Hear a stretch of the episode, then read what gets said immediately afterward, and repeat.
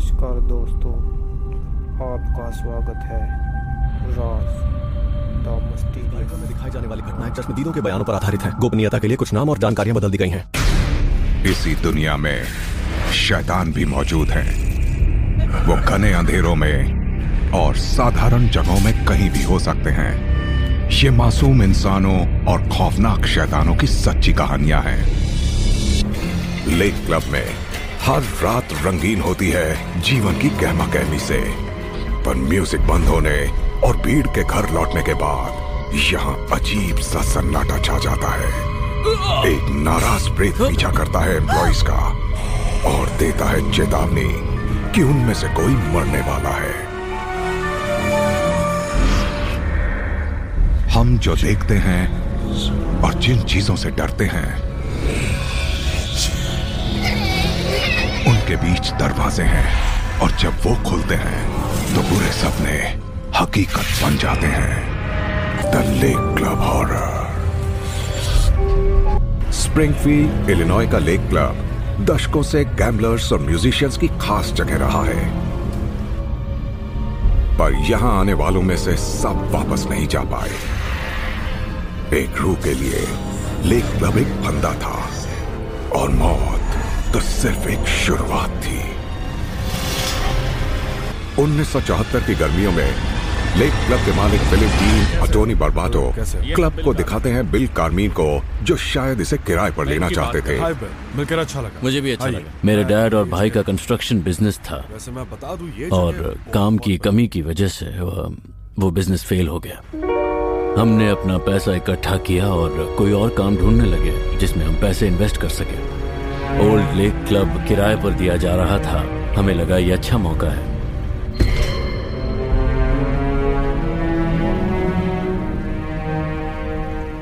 अंदर से बहुत बड़ा है। हाँ अच्छी जगह है। बिल पता नहीं मैंने तुम्हें ये बताया कि नहीं पर ये जगह बहुत ही कमाल के म्यूज़िक के साथ जुड़ी रही है। एला फिट्जजेरल्ड। इस क्लब की शुरुआत 1941 में हुई थी।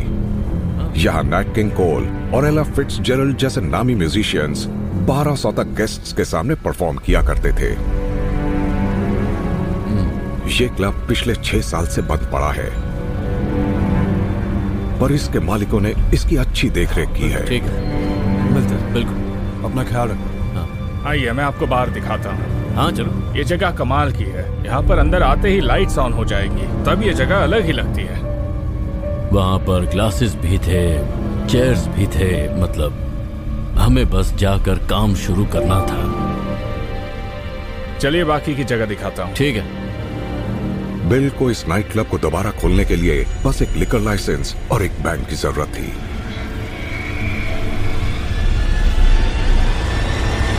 एक जगह यहाँ पर भी है और हॉल के दूसरी तरफ़ होगा आपका ऑफ़िस ओके ठीक है। फिलिप डीन बैक ऑफ़िस में डील फाइनल कर लेते हैं। ये लीजिए। यस सर पर उन्हें छत में एक सुराख नज़र आता है। यहाँ पर ये क्या है?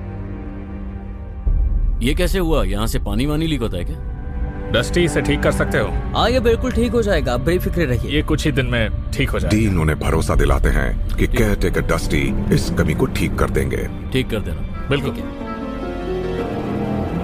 बिल रोज़ाना क्लब में काफ़ी टाइम बिताने लगते हैं। वो इस जगह को बिज़नेस के लिए तैयार करने में जुट जाते हैं। फिर एक दोपहर।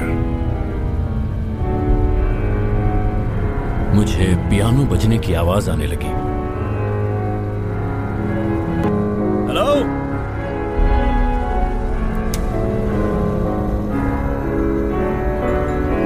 कोई है क्या यहाँ पे? वहाँ पर कोई नहीं था। पर मैंने पियानो की आवाज़ सुनी।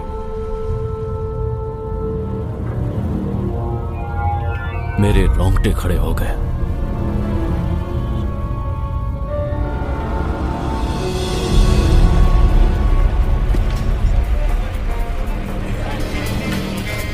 उन्नीस सौ चौहत्तर की पतझड़ में बिल कार्मीन की देखरेख में लेक क्लब दोबारा खुलता है। जब लोगों को पता चला कि हमने क्लब खोल दिया है तो वहाँ बहुत भीड़ आई। वो हमारी सारी बियर पी गए ड्रिंक्स खत्म हो गई।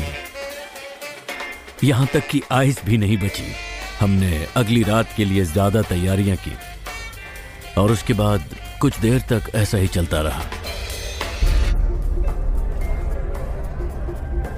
बिल को जल्दी ही समझ में आ जाता है कि वो क्लब को अकेले नहीं संभाल पाएँगे। तो उन्होंने म्यूजिशियन टॉम प्लास्को से मदद मांगी। ये लो इसे तुम ड्रिंक्स ले लेना। मैं लेक क्लब के साथ पहली बार तब इन्वॉल्व हुआ जब मेरे बैंड को वहाँ हायर किया गया। मैं उनमें से एक मालिक से मिला और हम दोस्त बन गए। तुम लोग बहुत अच्छा काम कर रहे हो। मैं तुम्हारे काम से हम दोनों की अच्छी बनती थी। मैंने उससे पूछा कि इन्वेस्ट करना चाहोगे? तुम यहाँ काम कर सकते हो शायद एक मैनेजर की तरह।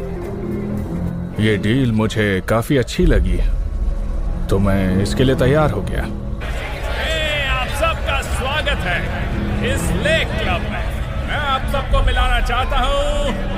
हमने वहाँ कई तरह के एंटरटेनमेंट का इंतज़ाम किया और ये जगह काफ़ी मशहूर होने लगी। सरप्राइज़ सरप्राइज़ बिज़नेस आवर्स के बाद मैनेजर्स फ्रेंड्स और एम्प्लॉयज़ के लिए प्राइवेट पार्टीज़ किया करते थे। बहुत मज़ा आया। धीरे धीरे को वर्कर्स फैमिली जैसे ही बन गए। नहीं कुछ नहीं। वेट्रेस बाबरा लाड को तो काम करने के लिए ये जगह बेहतरीन लगी। ट्राई तो करो। मैंने सिर्फ़ 21 साल की उम्र में लेक क्लब में काम करना शुरू कर दिया था। उस समय मेरी उम्र काफ़ी कम थी। आगे क्या होने वाला था मैं उसके लिए बिल्कुल भी तैयार नहीं थी। तुमने कुछ देखा? हाँ देखा ना मैंने। अरे सच में बहुत मज़ा आया। हाँ हाँ कमाल का दिन था। आजा। ठीक है कल मिलते हैं। बाय। सही कह रहे हो तुम। बाय। संभल कर जाना।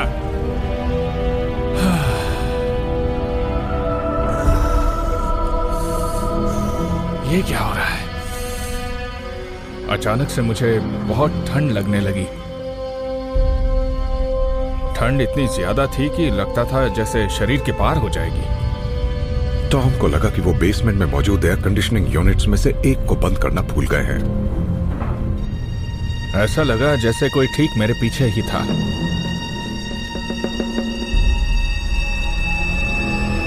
ये सब बहुत डरावना था बहुत ही डरावना। एक रात क्लब को बंद करने के बाद टॉम को बहुत ही डरावना एहसास हुआ कि वो वहाँ अकेले नहीं है।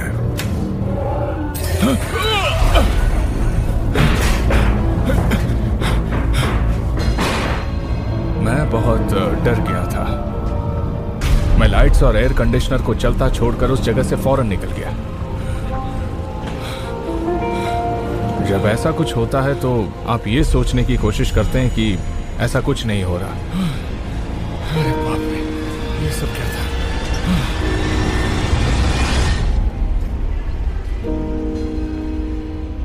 टॉम, इस बारे में किसी और को नहीं बताने का फैसला करते हैं।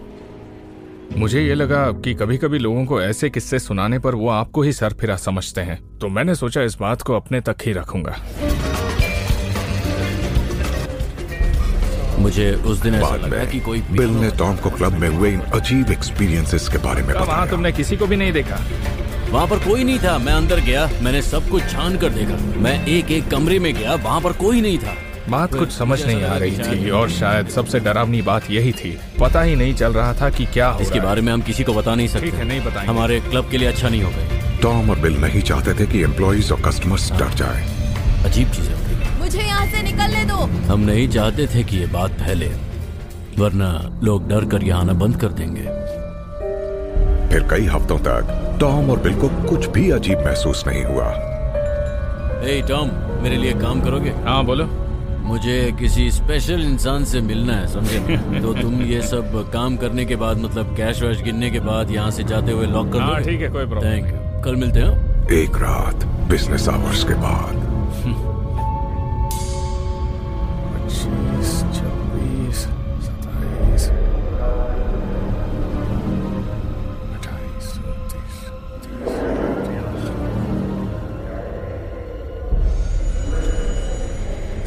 लगा जैसे लोग आपस में बात कर रहे हैं।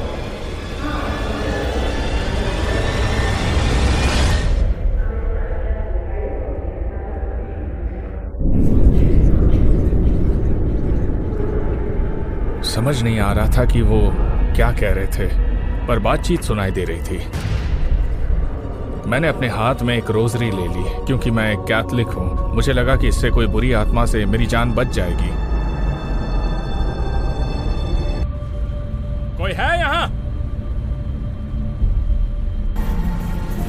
मैं सुबह क्लब लौटा ताकि रात की तैयारियाँ कर सकूँ। मैंने देखा कि पिछले रात का कैश टेबल पर ही पड़ा था और सेफ़ खुला हुआ था। ये सब क्या है?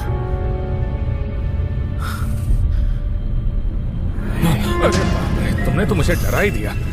मैं हूँ। डरा दिया मुझे। ये सब हो क्या रहा है यहाँ पर? देखो तुम्हें ये सब देखकर थोड़ा अजीब लग रहा होगा पर आ, कल कल रात यहाँ कुछ अजीब सा हुआ था। क्या क्या हुआ था? कल रात मैंने पूरे हॉल का चक्कर लगाया। मुझे लगा वहाँ कोई है पर कोई नहीं था। लेकिन लगा जैसे कोई है। उसने बताया कि वो बहुत डर गया।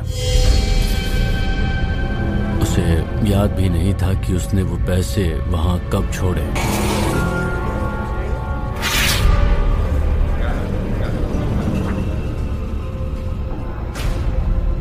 ये अजीबो गरीब बातें अब अक्सर होने लगी और इन दोनों मैनेजर्स ने अपने एक्सपीरियंसेस को बाबरा लाट के साथ शेयर किया। हाँ बताओ। बिल और टॉम ने मुझे वो सारी बातें बताई जो वहाँ हुई थी। पर मुझे इस बात पर यकीन नहीं हुआ कि वहाँ कोई रूह थी। यकीन नहीं होता पर ये सच है। ये बातें सुनने में तो मज़ेदार लग रही थी पर मुझे बिल्कुल यकीन नहीं हुआ कि इसमें कोई सच्चाई है। कहना पड़ेगा जगह काफ़ी अच्छी है। हाँ क्या तो यहाँ काफ़ी इवेंट्स होते हैं? हाँ होते रहते हैं। एक सुबह हाँ। एक सेल्समैन क्लब में आया। मैं तुम्हारे डॉक्यूमेंट्स लेकर आया हूँ। मैं चाहता हूँ कि तुम एक बार देख लो। इसके ज़रिए आपका काम काफ़ी आसान हो जाएगा। आपको बार बार चेक बनाने की ज़रूरत नहीं पड़ेगी। चेक बनाने में तो काफ़ी परेशानी हो सकती है। तो ये वही सब अवॉइड ये लाइफ को आसान बना देगा। आपका टाइम बचेगा और आप काफ़ी कुछ एक्स्ट्रा कर सकते हैं। आई I मीन mean, ये बहुत छोटी बात है पर आपका काफ़ी टाइम सेव हो जाएगा। तो मेरे ख्याल से आपको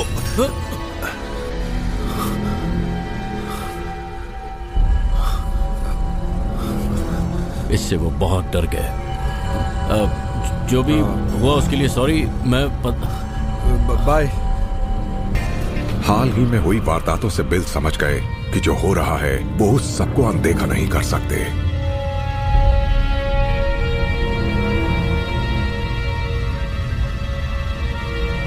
हम सोच रहे थे कि क्या किया जाए। क्लब बंद नहीं कर सकते थे क्योंकि उसमें बहुत प्रॉब्लम्स थी। हमने सोचा कि अब करें तो क्या करें। बहुत मज़ा है मुझे भी एक ड्रिंक चाहिए। मुझे भी। उस रात क्लब पूरी तरह से भरा हुआ था। वहाँ खड़े रहने की भी जगह नहीं थी। बारटेंडर्स और वेट्रेसेस सबको सर्व कर रहे थे। ऐसा कैसे हो सकता है? वहाँ बारह लेडीज़ वेट कर रही हैं। मुझे जाकर सिचुएशन संभालनी होगी। हाँ तो कोई बात नहीं। मेरे ऑफ़िस में चली जाओ। वो अच्छा? खुला है? जाओ। मैं ये लेकर चला जाऊँगा। तुम जाओ। ठीक है। हाँ। थैंक यू मैं जब ऑफ़िस में गई तो मुझे बहुत बेचैनी महसूस होने लगी। मुझे बहुत अजीब सा लग रहा था। मैंने सोचा हम बहुत ज़्यादा बिज़ी थे, इसीलिए ऐसा महसूस कर रही हूँ।